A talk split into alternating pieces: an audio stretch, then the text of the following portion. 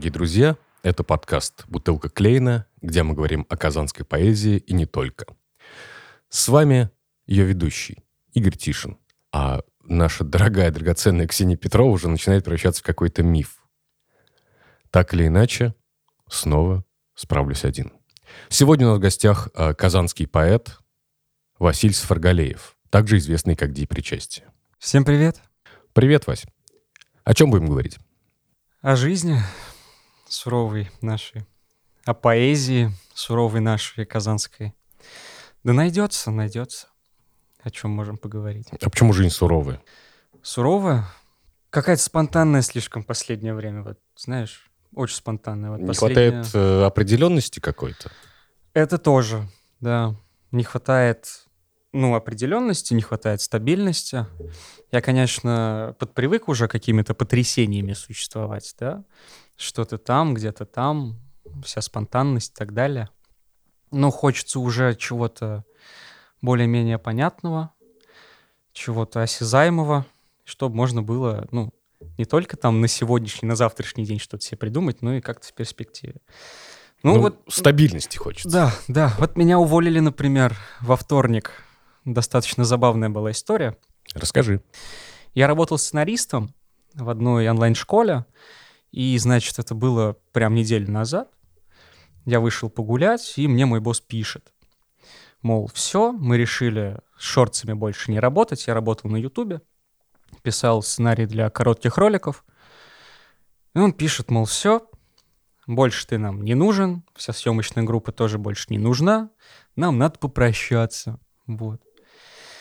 Я подумал, ба, ладно, хорошо, будем искать работу, будем снова как-то жить. Ну Вот. Ну, в целом, в целом, жаловаться пока особо не на что, как бы. Но это, конечно, весело. всё. Ну, увольнение с работы не самое большое потрясение, которое может произойти. Расскажи, пожалуйста, о самом сильном потрясении в твоей жизни. Что это было? Сможешь вспомнить? Самое сильное потрясение. Самое сильное. Ну, для меня лично самое сильное потрясение это всегда смерть. Всегда смерть. Смерть близкого человека, друга. В принципе, в принципе, когда, ну, чаще всего, да, понятное дело, Ну, близкие так, люди. когда- Ну, слушай, э, люди умирают каждый день. Это нормально. Да, но к этому подготовиться же нельзя. Пусть смерть и... Слушай, смерть смерти рознь, на мой взгляд. Тоже верно, тоже Потому что, когда, например, э, вот прямо сейчас, когда мы с тобой говорим, вот прямо сейчас я абсолютно уверен, кто-то на Земле умирает. Или уже умер. Но тебе же нет дела до этого. Да и мы сами каждую секунду, скажем так, все ближе к смерти. У нас что-то внутри умирает, что-то внутри рождается. Понятное дело, да, и в целом смерть, ну, это обыденность.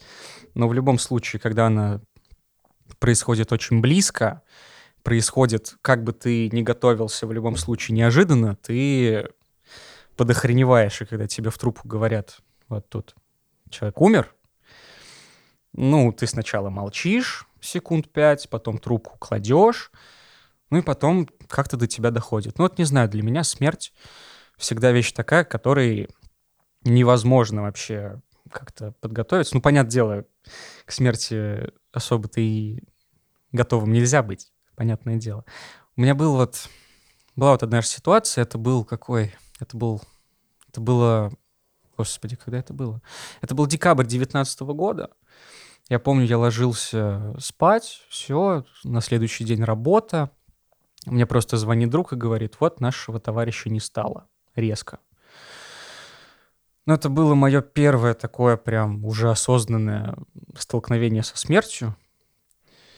Ну, я тогда, да, я тогда прям очень жестко присел. Остался очень такой сильный осадок со всего этого. Потому что, ну, парень молодой был.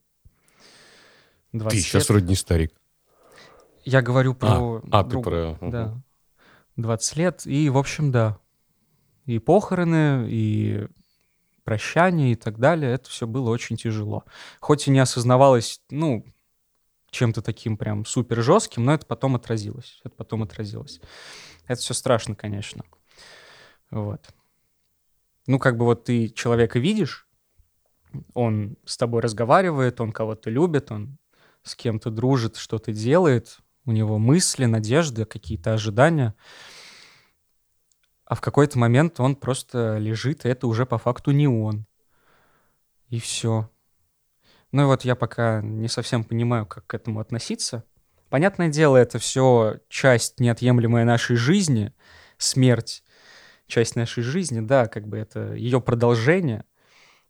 Но есть в целом такое мнение у меня, что мы каждый день как бы умираем в любом случае. Это как при переходе на новый этап. Ну, вот. клетки кожи, там, по крайней мере, каждый день обновляются. Да, в принципе, я даже не об этом, в принципе, даже при переходе на какой-то новый этап умирает, скажем так, предыдущий я, например, и уже в новом этапе уже, ну, как бы совсем другой человек. Именно в, во внутреннем плане, именно в ментальном каком-то. Вообще, что тебе ближе, одиночество или... Социум. Или социум, да. Ну, я где-то посерединке.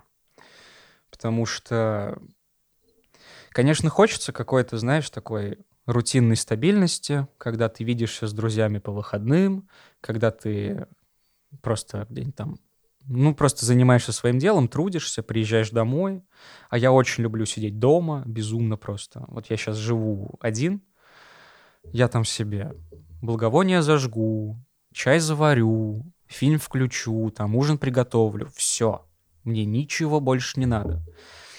Но в любом случае возникает у меня порой такая, э, такая страсть что-нибудь да натворить, да, вот что-нибудь надо натворить, я просто выезжаю в центр и что-нибудь дотворю. Но я в целом, вот во мне как-то уживаются две вот этих, э, я думаю, абсолютно не стыкующихся вещи. Я, с одной стороны, достаточно тихий, любящий одиночество и в целом какую-то гармонию человек, а с другой стороны, мне вот побалагурить надо. Что-нибудь натворить, чтобы все об этом узнали, чтобы все с этого обалдели, и чтобы мне за это, дай бог, не прилетело. Как-то так. На какие твои годы еще? Прилетит обязательно. Что такое поезд для тебя? Почему ты решил этим заняться? Я вообще как начал? Это было спонтанно. Это был восьмой класс. Я влюбился в девочку. Стандартная история. Ну, стандартная, да, абсолютно.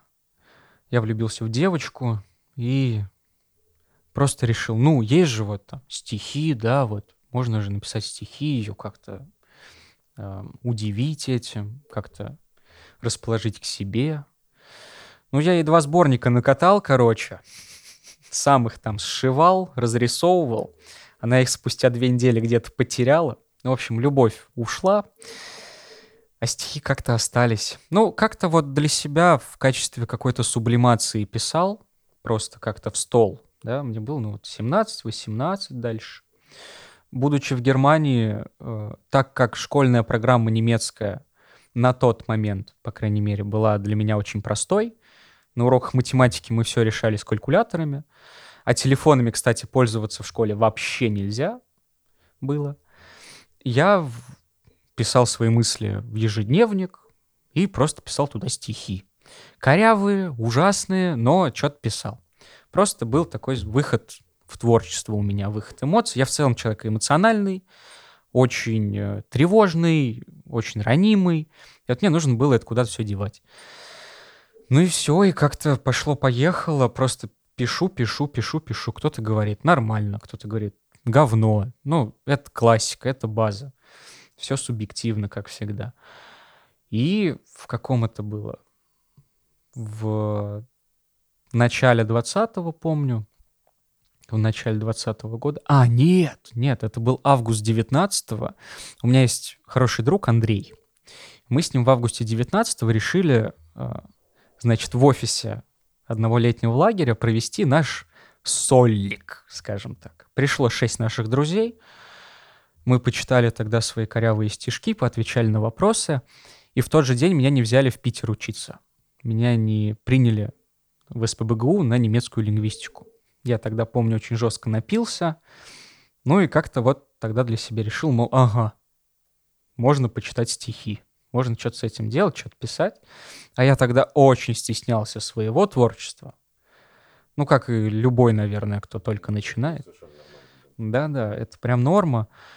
И уже спустя полгода где-то Это был февраль 20-го. Я пришел, помню, на поэтический вечер. Я тогда записался, э, очень потел, очень трясся, очень волновался. Руки дрожали. Руки дрожали, ноги а ты с листа дрожали. читал? Нет, с телефона. На- А, с телефона. Я вообще старался наизусть, знаешь, я выучил, но все равно взял с собой телефон. Вот. Причем, помню, стихи там были, ну, такие достаточно увесистые в плане размера. Не в плане стихотворного, а в плане количества строк. И я помню, со мной еще была девушка, она сидела, меня так за ручку держала, гладила, говорила, все будет хорошо, я с тобой. Я говорил, ага, ага. Ну, По итогу выступил, помню, все прошло хорошо. Ну и все, и как-то так понеслось. Потом следующее было у них мероприятие, у тех ребят, потом еще что-то было. И как-то так просто слайд-шоу, как, как слайд-шоу пронесся год, это уже март 21-го. Я там что-то с кем-то дружу, выступил на вот этих казанских слэмах, там поинтересовался, поприкалывался немножко, начал немного экспериментировать. В принципе, я очень люблю выступать. И, наверное, если бы не та влюбленность школьная, наверное, я бы там не к поэзии пришел, а к музыке, например. Потому что у меня и музыкальная есть база, и в целом я и петь люблю, и на инструментах играю. Ну ладно, не суть. Нет, интересно, я не знал это про тебя. А, да? Да? На каких инструментах А, ты играешь? Я 8 лет играл на кларнете в музыкальной школе. А, самоучкой бренькаю на гитаре. Пою, ну, тоже, наверное, лет с 8. Ну, я, я пел в хоре, тоже около 8-9 лет в музыкалке. Ну, и вокалом немного занимался. Вот, да. И в целом, в целом, я так думаю, да, что, возможно, надо что-нибудь музыкальное замутить, попробовать хотя бы. Хочется, хочется, но страшно, страшно. Вот у тебя псевдоним творческий «Ди причастие». Мне до сих пор непонятно, почему. Почему не наречие? Это же э, «Ди причастие» — это отглагольное наречие. Почему не «Вася глагол», а? Как звучит? Вася Вася глагол. Все. Вася сказуемая. Вася обстоятельства. Нет, Вася глагол. Глагол — это Вася самая сильная часть речи. Да. Ну, я... Это ж вся- э, смотри, вот вся карьера рэпера. То есть ушел в музыку, занялся рэпом. Вася глагол. А? Полный зал будешь собирать. Ну или можешь назваться Лил Дик, например. Лил тоже. Дик. Нормально, неплохо. можно, можно. Лучший поэт, лучший рэпер за последние пять минут буду. Почему Ди причастие? Мгм. История очень простая. Ну, просто даже глупая. А, Это было в Германии. Это был май 18 А года. какой город? Это Берлин или другой? Нет, я жил э, в центральной Германии. Это федеральная земля Хессен. Я жил в деревне. Мгм. Деревня называется Лаубус-Эшбах. Так, ладно. Вот. Это было в Германии, и я решил создать приватный аккаунт в Инстаграме. Вот. И решил как-то, просто как-то интересно назваться. Просто чтобы без этих нижних подчеркиваний и так далее, просто одним словом. Ну и мне в голову пришло так, ну, причастие. Ну, а чё нет? Ну, Типа, кто еще так себя назовет, да? Ну, типа, да. Уникально. А в Инстаграме по итогу не было занято, не был занят этот никнейм. Ну, я просто его вбил, а потом, когда уже начал выступать, подумал, мол, а почему бы и нет? У меня, в принципе, по жизни последние, наверное, года три любое решение принимается с вопросом, а почему бы и нет? Вот. Ну и все, и оно как-то просто закрепилось, и я вот с ним в первый раз вроде бы выступил на весеннем казанском слэме, который в Верке проходил. Ну и оно просто закрепилось, и все. Вот. Сейчас варьирую. Сейчас особо им не пользуюсь, на самом деле, просто как бы по настроению, и все. Так обычно, вот имя, фамилия, почему бы и нет. Ну, все правильно. Да, да, так и должно быть. И вот, ди причастие, ди причастию рознь.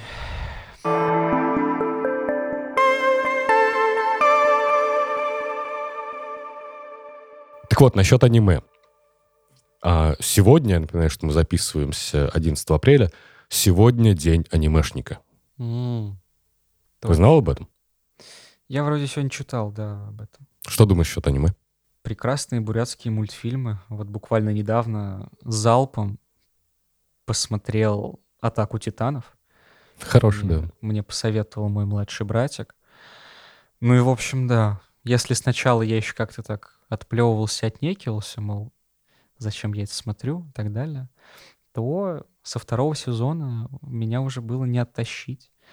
Ну, это же не первое аниме, которое ты посмотрел. Не первое, не первое. Первое... Ну, первое Шаман Кинг. Это база. У меня Sailor Moon. Сейлор Мун. Ой, Сейлор Мун помню. Э, Я к этому времени уже в школу уходил. Я уже не успевал смотреть Сейлор Мун. Я вот вместе с сестрами, нас вообще в семье четверо, у меня две старшие сестры, и вот сестры, помню, прям кайфовали от Шаман Кинга. А, Ну а я что, куда я денусь? Я вместе с ними сижу, смотрю. Потом был «Стальной алхимик». Я его даже несколько раз пересматривал. Это который 2004 года вроде как. Э, Ну, тогда на меня очень сильное впечатление произвело это аниме. Очень сильное. Но в целом история достаточно такая жутковатая. Там работает зловещая долина, потому что там гомункулы, как бы люди, но не люди. Да? И в целом, ну, история достаточно интересная. Причем она еще подвязана с нашей мировой историей. Там потом такой плот-твист происходит интересный. Ну, в общем, советую, советую. Вот. А так, что еще, что еще? Ну, понятное дело, Хаяо Миядзаки, его полнометражки легендарные. Да и просто бывало, бывает, знаешь, ну вот у меня отношение к аниме, оно такое томное, такое весеннее, вот как будто бы я в начальные, в начальные классы возвращаюсь, когда мне там показывали «Бесконечное лето», друзья. Ну, вот такие теплые воспоминания остались. Ну и просто вот когда хочется что-нибудь такое посмотреть, немножко так помурлыкать, я что-нибудь такое включаю. Вот вроде смотрел аниме, э, 15 сантиметров снега, что-то такое. Там про... э, По факту там просто по маршру- про маршрут на поезде, как э, парень едет во время метели по Японии к своей девушке на поезде. И там поезда... э, Господи. В общем, там поезда не ездят, их отменяют, их переносят и так далее. Ну и, в общем, там такой внутренний монолог происходит у главного героя. Ну, в общем, такое достаточно хорошее, такое размеренное аниме. Тоже могу посоветовать. А так, в принципе, ну, не особо, не особо. Я в целом редко сейчас смотрю какие-то фильмы. Я сейчас больше читаю. Вот. Это правильно. Это да, это база. Итак, у нас все-таки подкаст о поэзии, а мы говорим о чем угодно, только не о ней. Давай о поэзии. Давай. Что такое поэзия, твой взгляд? Для чего она вообще нужна? Она нужна, чтобы завораживать, одухотворять, удивлять, кошмарить. В общем, как и любой вид искусства, я думаю.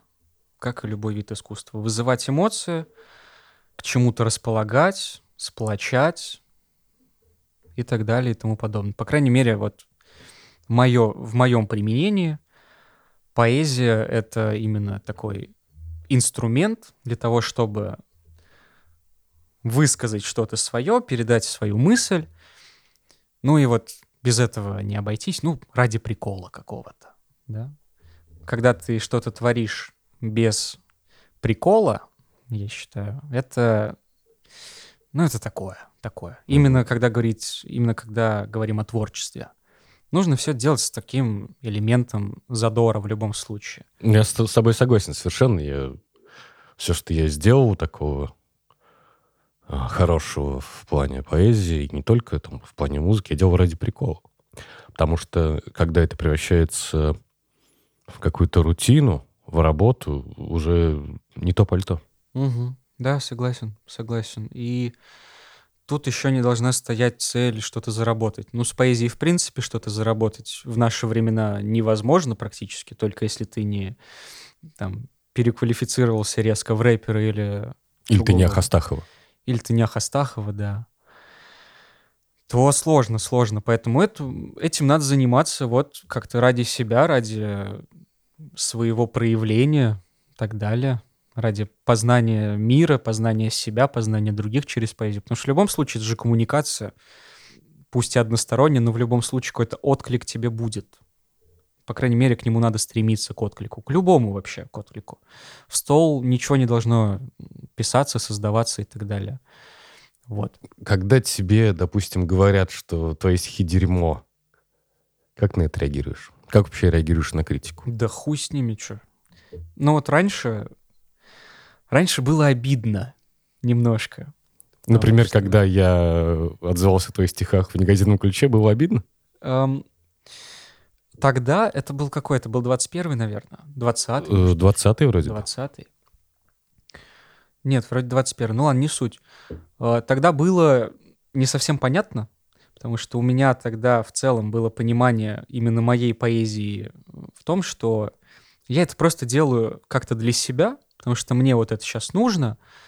Я особо не нуждался там в том, чтобы куда-то дальше двигаться, с кем-то знакомиться и так далее. Я просто вот в своем таком мани-мирочке существовал, в своем вакууме, воздуха туда напустил своего немножко и что-то делал. Ну, было непонятно, было обидно, когда сталкивался с какой-то критикой, просто потому что не понимал, ну зачем ты мне это говоришь? Ну вот что, чё, что ты хочешь этим добиться? Что тебе надо от меня?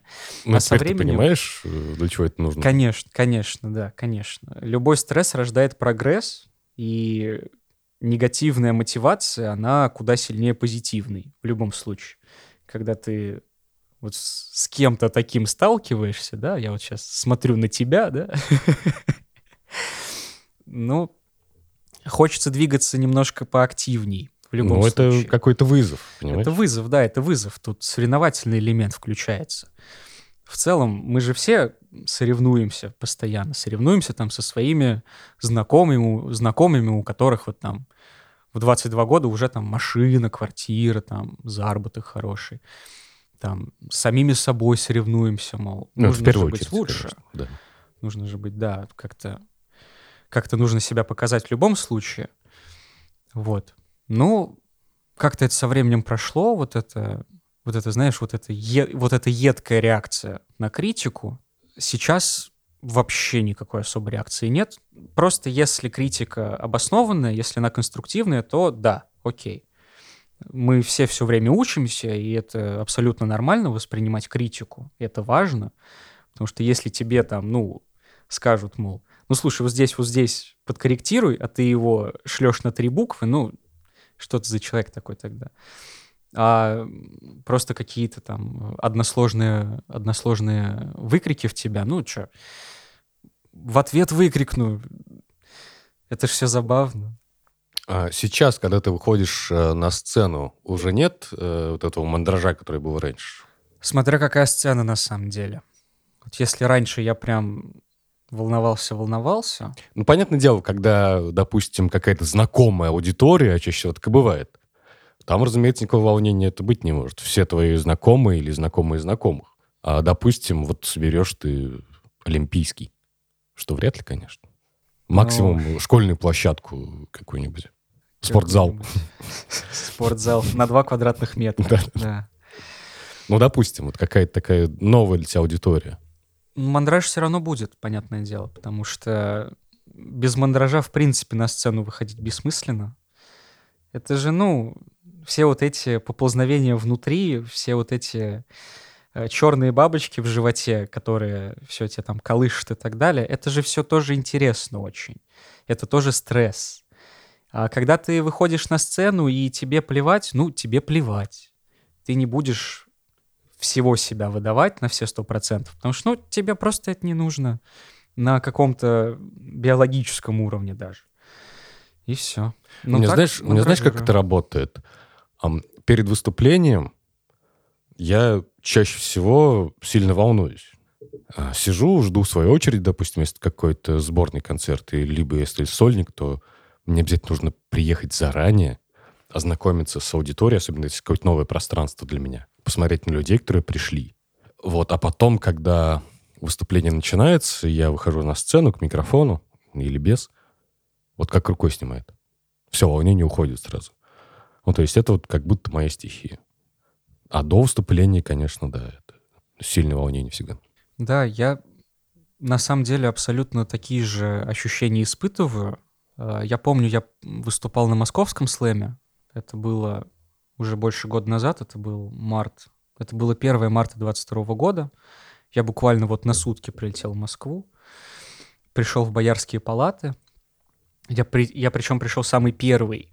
Вообще было пусто, даже Родионова тогда не было еще, угу. из Троепольска они не пришли. Я пришел, зал начал заполняться потихонечку, и я вот тоже так осматриваюсь, что за люди и так далее. Я для них, ну, вообще был новичок абсолютно, если они там друг друга как-то знают и mm-hmm. так далее.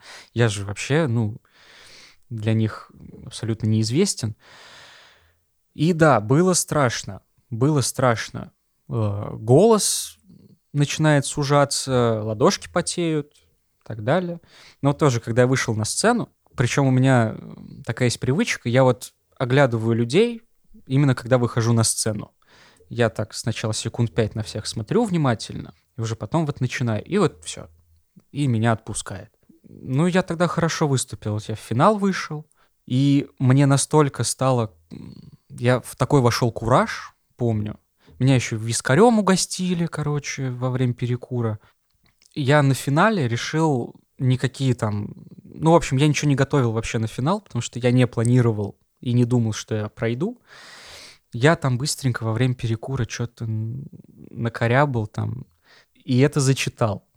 Я вообще никакой реакции не ожидал. Пусть какая угодно такая и будет. Понятное дело, я там никак, никаких призовых мест не занял, но и последним тоже не стал. Ну и просто вот такой прикол был. Но вот тогда, да, вот тогда это уже было влияние отсутствия вообще какого-либо волнения. Потому что, ну а что, ну все. Я себе показал, вышел в финал. Здорово. Мне больше ничего не надо. Вот. Жалею? Нет, не жалею. Это было прикольно. Но вообще, да, волнение — очень важная вещь. Даже вот сейчас, когда я свои вечера поэзии веду, сколько бы там человек не выступал, да, какой бы ни выходил поэт, все равно, ну, телефон держит, ладошка дрожит, подрагивает ладошка. У всех так, у всех, абсолютно. Насчет слэмов. А, ты выиграл Казанский слэм последний. Был дело. Но вместо тебя на Всероссийский поехал Матвей Ковтанюк. Да. Я уже упоминал э, в предыдущем выпуске про это. Тогда я сказал, что ты по... Сейчас совру, наверное. По определенным причинам, в общем, не смог поехать. Расскажи про эти причины. Причина достаточно интересная. В общем, выиграл я слэм, так получилось, что в финале я читал э, стихи, которые, ну, сейчас не совсем безопасно читать, скажем так. Все, я выиграл, и обо мне в э, интернет-медиа «Гроза» вышел пост, что, мол, вот такой-то, такой-то выиграл Казанский слэм, прошел на Всероссийский с такими-то стихами. Вот, это во-первых. Затем мне начали звонить организаторы – мы с ними урегулировали вопрос, постарались это сделать, но меня все равно предупредили, мол, может быть к тебе там, к тебе может быть лишнее внимание, так далее, мол, остерегайся, в случае чего. Вот. Это было раз. Я тогда здорово, на самом деле, подиспугался. Ну, ну, ну, потому что, знаешь, да, когда ты новости читаешь, например, у меня вот до того момента почему-то было такое неправильное э, мнение, да и в целом, ну это и к смерти тоже относится. До какого-то момента ты думаешь, что ты бессмертен, потому что ты не сталкивался с этим как-то. Ты не был на похоронах и так далее. То есть... Угу. Как у Кровостока, жизнь тебя не пугала. Ну вот, да-да-да. И вот я, когда сам с этим столкнулся, я понял, блин, да. Вот оно так и... Оно может быть вообще с любым оно может вот так просто прийти и надавать тебя по шапке. Я очень испугался тогда. Затем мои прекрасные друзья предложили мне перебраться в Грузию, а у меня в целом с лета 22 года было э, понимание того, что я не хочу оставаться в России, что я хочу уехать каким бы то ни было способом. Я отчислился из, уни- из университета, я отучился на IT-профессию, начал искать работу в надежде на то, что я подзаработаю денег и, возможно, поднаберусь опыта. У меня иностранные языки есть. Ну вот думал, уеду. И в тот момент, когда мне написали друзья по поводу Грузии, я понял, что ну вот момент. Как будто бы больше никакого момента не будет. Смотри, насчет твоего авантюризма. Представь, что на дворе ну, 1883 год. Угу. И обнаруживается, что на границе России и Китая есть золотой прииск. Угу. И там образуется такая анархическая республика, состоящая из авантюристов, беглых преступников всего мира. В основном это а, русские и китайцы, но также есть поляки, американцы, французы, немцы, прочие искатели приключений. А, называется это Республика Желтугинская. Желтугинская республика. Mm. Была такая. Это малоизвестная история. Ты слышал про такую историю? В общем, да, на территории Северного Китая, а, вот на реке Амур, точнее, приток Желтуга, река, поэтому Республика Желтугинская, там обнаружили золото. Это такая а, русская Калифорния была. Mm-hmm. А вот ты бы поехал туда в надежде за бабками? Да. За бабками нет. Ну, типа, я, я в принципе очень мало что делаю ради бабок. Ну, такой вот у меня есть косяк, что ли. Слушай, я бы поехал. Даже не за бабками, я бы с удовольствием посмотрел а, сериал про эту республику. Ты представляешь, это же mm-hmm. такой материал. Э, республика просуществовала где-то три года, даже чуть меньше. А представляешь себе контингент? Там а, в начале было 70 человек примерно. Через полгода уже ну, тысяч десять. Через год там уже, ну, там толпа. Понимаешь? И там э, тебя могли убить просто на улице. Четвертовать. Понимаешь? Да. Это же прям такой кладезь ну, для сценариста, там, для писателя.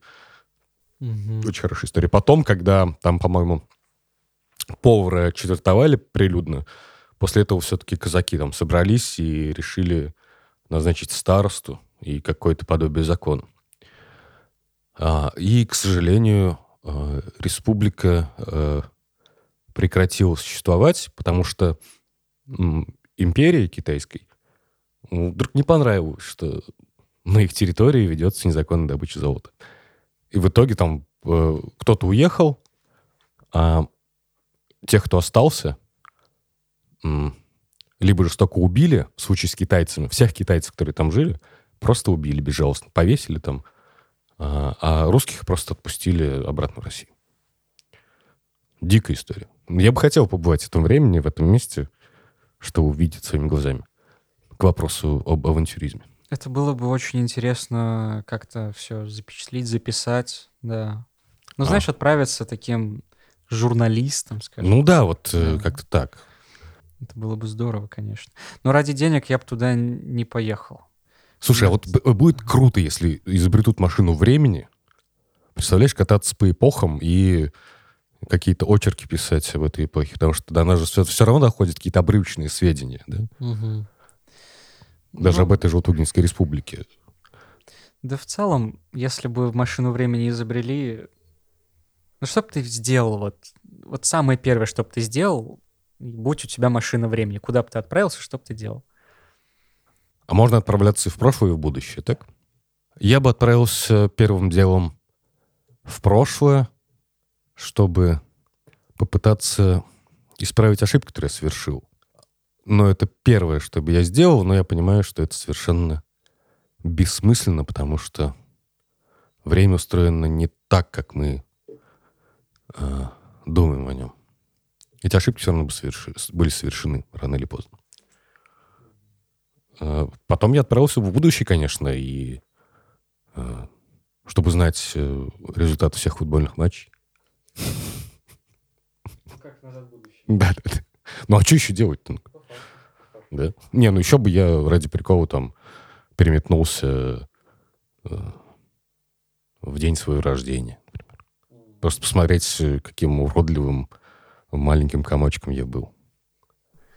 Я бы очень хотел в будущее отправиться и просто посмотреть. Да, да, да. Вот изменится ли как-то вот стагнация сейчас происходящая? Понятное дело, мы всегда Какая существуем. стагнация? Это что, общество развивается стремительными темпами. Наоборот, надо притормозить. Ну, имеется в виду более локальные моменты сейчас, Мгм. о более локальных моментах. А по поводу развития, да, по поводу развития, это, конечно, с ума сойти Эти нейросети, ты что? Уф, Пятая же, как- пятая же вроде конечно. вышла, чат GPT, да? Либо вышло, либо скоро выйдет. По-моему, скоро выйдет. Мгм. Ну, это прям... Ну вот, допустим, попал ты в будущее. А, Какие у тебя ожидания? Это светлое будущее или нет? Или это такое, знаешь, там, роботы поработили мир, там, терминатор ходит, Ш- Шварценеггер там тебе куртку отнимает. Ой, ну, мне на самом деле кажется, что... Ну, вот если, например, на 100, на 200 лет вперед, да, я мотну, а, будет очень все тяжело с климатом, и Мгм. это очень... Ну, это, в общем, будет влиять на общество, на человечество в целом. Будут проблемы с водой. Ну, я что-то, помню, читал такое, что по прогнозам уже лет через 50 будет достаточно тяжело в определенных э, местах Земли с водой. И ну, просто переоценка ценностей какая-то произойдет, потому что, ну, ресурсы ресурсы, но они заканчиваются. Возможно, конечно, придумают, э, скажем так, возможности эти источники перерабатывать, как вот с деревом, там, например, и так далее. Ну что, вот хотел водички попить, э, переработай мочу свою и пей, пожалуйста. Да. Ну или возьми два, две, две молекулы водорода, одну молекулу кислорода, ну и все. Это же как в «Марсианине» вроде было. Смотрел «Марсианин»? Он да, конечно, конечно. просто Ну, я книжку даже читал. Вот. Но вообще, мне почему-то представляется вот киберпанк. Ну вот я играл в киберпанк. Киберпанк. Слушай, ну, киберпанк мертв. То есть мы уже живем э, в, в обществе киберпанка, по большому счету. У нас высокие технологии есть. И- То есть хай-тек, low-life. Мгм. Верно же? Это же девиз киберпанка. Ой, какими ты словами разбрасываешься. High-tech, low-life.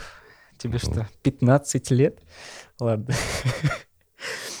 Я, знаешь, э, когда мне было лет 7, я на даче нашел журнал Men's Health. Так.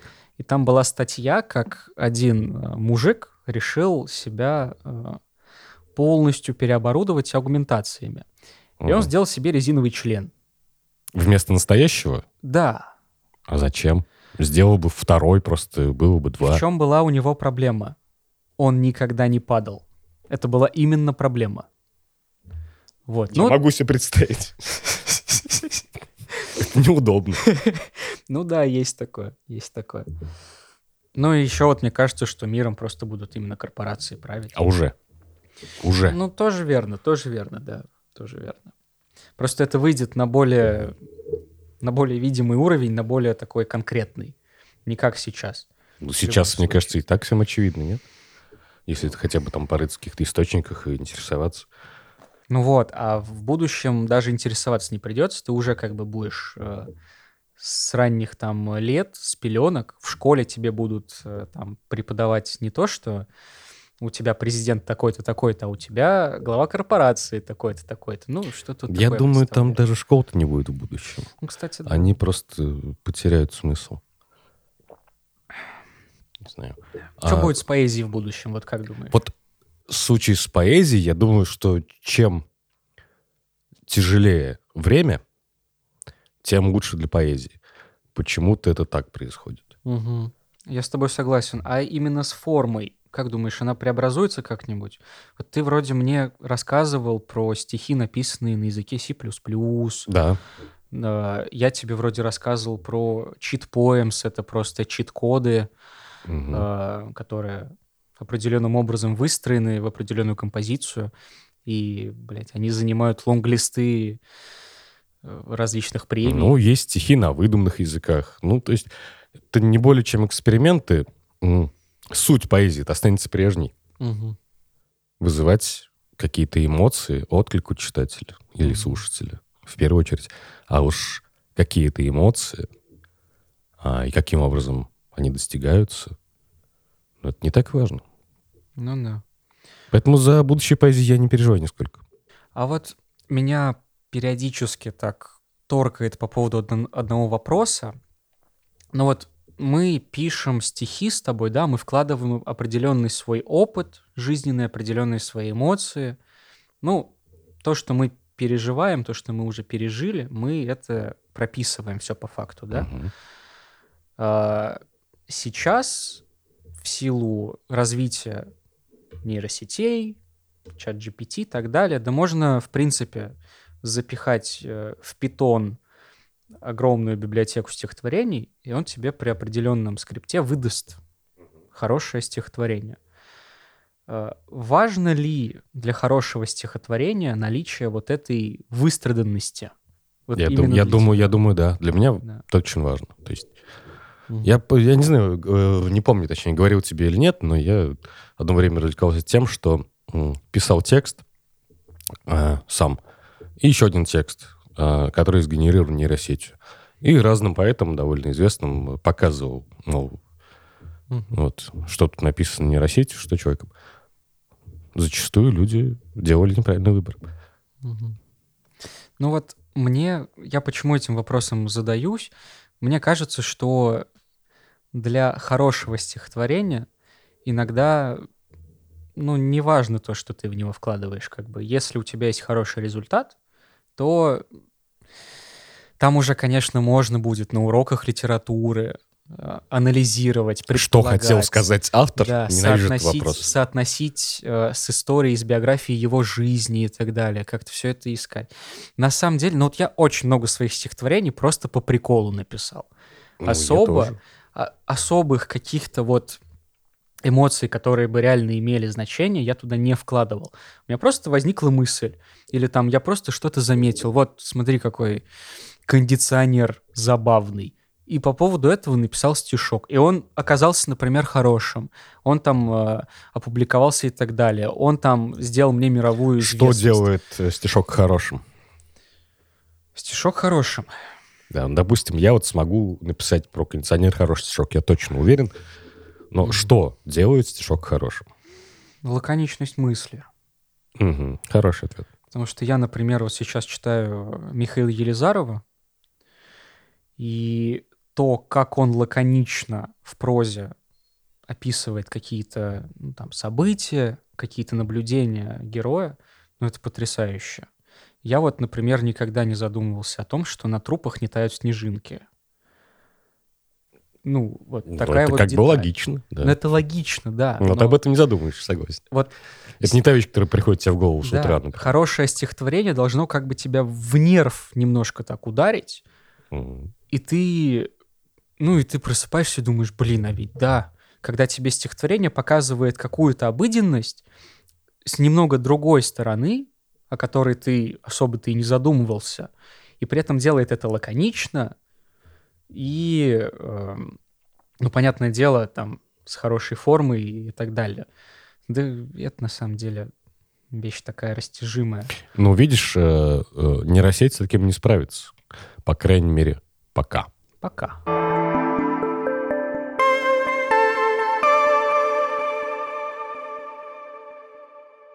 Назови, пожалуйста, топ-5 своих любимых поэтов. Топ-5. Не обязательно современных. Угу. Любых. Ну, первый, вот первое, что мне, первый, кто мне в голову приходит, это московско-воронежский поэт Родион Прилепин. Он современный. Я с ним виделся на московском слэме. И чем он меня, чем он меня заворожил, скажем так. Он сам по себе цирковой актер. В целом он э, перформансами занимается всякими. И у него такая подача. Причем у него настолько бывают сюрреалистичные, даже противные образы, что меня, ну, прям торкает. Прям, ну, вообще, у него есть стихотворение «Иван». Там про лирического героя по имени Иван, который пережевывает труп и при этом что-то творит. Вот. Такой вот метафизический Иван у него. Или есть стихотворение про бугая, который пришел в ларек. Это вот э, как будто бы сцена из «Старикам тут не место». А, Значит, говорит продавцу, мол, орел или, или решка. Подбрасывает, выпадает там то, что выбрал продавец. Все, пушку убирает. Да, он с пушкой стоял. Все, убирает, значит, дает ему монету, мол, сохрани, не трать. Вот это твоя монета теперь жизненная. Купил там сникерс, еще что-то и ушел. Ну, вот такие, знаешь, как бы ситуации, которые могут случиться, но они при этом такие сказочные, как будто бы. Такой образ, сюжет. Так, это значит Родион Прилепин у нас. Далее, далее. Мне очень нравится Андрей Абросимов, наш казанский поэт. Да, он большой молодец. Я обожаю его стихи, просто и то, как он их... Вот я в целом человек, который именно ушами воспринимает поэзию. То ли это привычка, потому что я веду, я все слушаю постоянно. То ли читаешь плохо. То ли, да, да. У тебя по литературе сколько было, кстати, в школе? По литературе оценка? Да. Пять. Ну, что-то учительница, видимо, это похвалила тебя.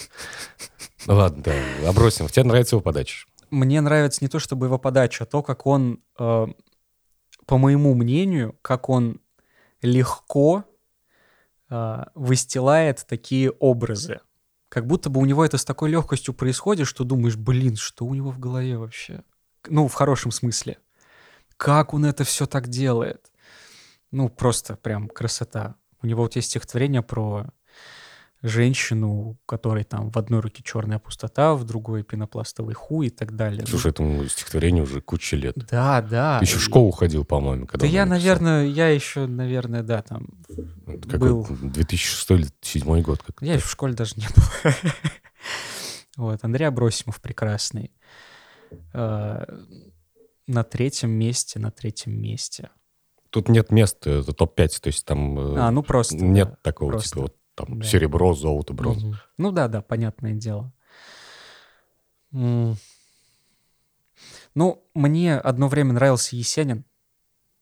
Меня, в принципе, очень интересовал имажинизм одно время. Ну, просто, знаешь, такое верховенство образа, как то, вокруг чего уже формируется все остальное, именно просто образы. Потому что, ну, у меня порой тоже бывает такое, просто э, какая-то написана муть, но при этом возникает калейдоскоп определенный. Вот. Есенин. Вот с черным человеком, например, со своим. Ну и в целом у него вот любовная лирика, я с ней переживал там свои молодые годы. Шигане, ты моя Шигане. Вот Шиганы прекрасные вообще. Позже пой на проклятой гитаре. Вот. Я его даже, я его даже на гитаре играл. Хорошее стихотворение. Как уж. Сваровский Федор. Сваровский, да. Федор Сваровский. Тут поддерживаю. С Есениным у меня не, скла- не сложилось, Мгм. а вот Сваровский, да. У него стихотворение из Харькова в Лисичанск. Мгм. Боже, вообще.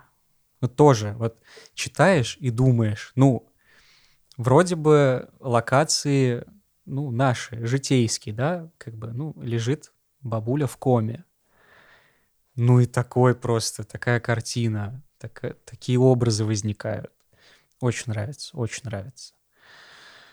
И я просто в последнее время вообще поэзию не читаю почти. Я вот сейчас балдею прозу. Ну вот Михаил Елизаров. Мгм. У него прекрасные песни. Он не так давно был в Казани, кстати. Да, да, он в Верке, что ли, выступал. Нет, в Реборне, ну не суть. Вот у Михаила Елизарова я под его песни собирал вещи до КПП с- М. на границе с Казахстаном. И прозу он пишет прекрасно. Вот я прочитал, я вот за март прочитал два его романа и очень много рассказов. Вот вроде бы тоже. Но у него практически все истории это где-то, ну, вот на рубеже там начала 21 века. Да, вот 90-е, нулевые тоже. Вот ты читал «Библиотекаря»? Да, конечно. Да. Это первая вещь, которую я прочитал у Елизарова. Вот, да. Вроде бы, ну, книги, да, книги.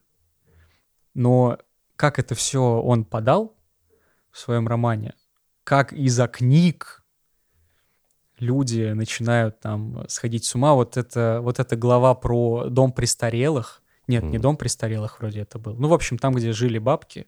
Боже мой. Уважаемые слушатели, очень советую вам прочитать роман Михаила Елизарова «Библиотекарь». М, Присоединяюсь, да. Это такая метафора на «Властелин колец», только в, наше, в наши времена, как будто бы, как будто бы. Ну а в целом из поэтов, так как я больше на слух, Антон Трубайчук есть, питерский поэт. Э, я с ним в Москве вместе выступал, имел честь. Катя Малиновская, Александр Дельфинов, Игорь Тишин, господи, прости. Э, мои казанские поэты, вот Влад Тосколин, например. Потрясающие у него стихи, я считаю. Камиль Камальдинов очень хорошо начал писать последнее время. Ну вот как-то так. Как-то так. Мне, я больше запоминаю тех, кого я слышал. Владимир Понкин, конечно же. Ахастахова, да. Евгений их Соя. разве забудешь? Их, да, их забыть невозможно. Их забыть невозможно. Ну, последний вопрос у меня. Какой бы совет ты дал э, начинающему поэту? Хотя ты сам начинающий еще. Сколько тебе? 13 сейчас? 14? С половиной. Не путай. Я уже большой. Ну, так или иначе. Допустим, нас сейчас слушает какой-нибудь. Кстати, ты это, материшься много? Мама не заругает? Мама? Да. Не. Не переживай. В общем, допустим, нас с тобой слушает какой-то начинающий поэт, который делает, ну, совсем первые шаги. Он еще там не включен в лид-процесс, слабо себе представляет, что такое поэзия, как она устроена. Какой бы совет ты дал? Ну, материться уже как бы можно, да? Ебашь. Просто пиши, исследуй себя, знакомься. Понятное дело, страшно. Понятное дело, заклюют, загнобят. Но зато потом все это обретет какую-то форму, да, сам ты уже будешь понимать, где что накосячил и так далее. Ну и в целом интереснее жизнь станет, когда будешь все это описывать, прописывать, замечать. Экспериментируй, твори, что еще, и не бойся. Бояться, конечно, это наш биологический рефлекс, это наш инстинкт, но имей над ним власть. Пытайся, по крайней мере. Вот. Ну, в общем, совет универсальный. Тяжело в учении, легко в бою. Ну да, да. Все вот что... А, читай больше. Читай больше. Вот я, когда начинал, не читал практически, потому что в целом у меня... Проблемы с чтением, да, я понял. у меня, да, у меня сложно. Бу- буквы вот эти все, загогулинки какие-то. Особенно буква Ю, наверное, тебя смущает. Ужасно. Ужасно. И. И. Ну да, да жуткая буква. У меня со школой, да, когда я учился, да и в университете тоже, у меня было... Мне сложно было читать почему-то. Я больше именно как-то слушал. И вот сейчас я понял свою ошибку, ну, где-то, может, года полтора назад, и все, и понеслась. Поэтому обязательно читай, пересиливай, читай то, что нравится. Вот школьная программа, кстати. Вот как ты относишься к школьной программе? целом к программам, которые в литературных, э, ну, скажем так, на уроках литературы, например, в вузах? Мягко говоря, негативно. Поддерживаю. Потому что, во-первых, а, на мой взгляд, масса ненужной совершенно информации, еще и поданная под невкусным соусом. И в довесок к этому действительно необходимые знания, которые пригодятся в жизни на практике. Их катастрофически не хватает. Полностью согласен. Я когда читал «Тихий дон» в 10 классе, угу. я чуть с ума не сошел. Думал, на кой черт я это читаю? Понятное дело... Нобелевка все-таки, нет? М? Нобелевка. Ну, Нобелевка, да, Нобелевка, да. Но как будто бы рановато. Ну, мне было, по крайней мере. Угу. Я был достаточно такой еще оголенный проводок. Ну и просто тяжело было читать, это все воспринимать. В точке кипения всех столкновений Орды встанешь с пакетом из пара прекрасная ты. Ветром поправится локон с лба на висок. Ты непривычна для них, как холодный песок. Ворот поправишь, положишь пакет на бордюр. Море в закате, как персиковый конфитюр. Ночью оно превращается в тихую ртуть, нет такой ложки, чтоб море с собой зачерпнуть. Я закурю, ты заплачешь, орда запоет. Песня звучит, как взлетающий ввысь самолет. Он прошмыгнет в облака и пробьет их бельмо. Небо повиснет над ним, как сырое белье. Эта жизнь написана левшой. Дождь люби, питайся черемшой, Сыпь табачный пепел на тетрадь, Пей вино, закат, морскую гладь, Руки поцелуями погладь. Ведь в таком всегда виновны оба. На полях ей напиши «Мадлоба» и «Иди дорогой, дорогой». Ты своей, она пойдет другой. По цветам пахучим, будто сдоба. А затем, спустя громаду снов, заиграет в парке «Let it snow». Ты ее заметишь в уголке с пепельной тетрадочкой в руке. И закончатся все темы для стихов.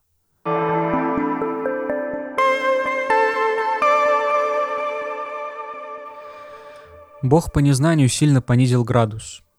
На землю упали лужи. Нужно, чтобы кто-то был рядом, пока я напиваюсь. Мне прямо очень нужно.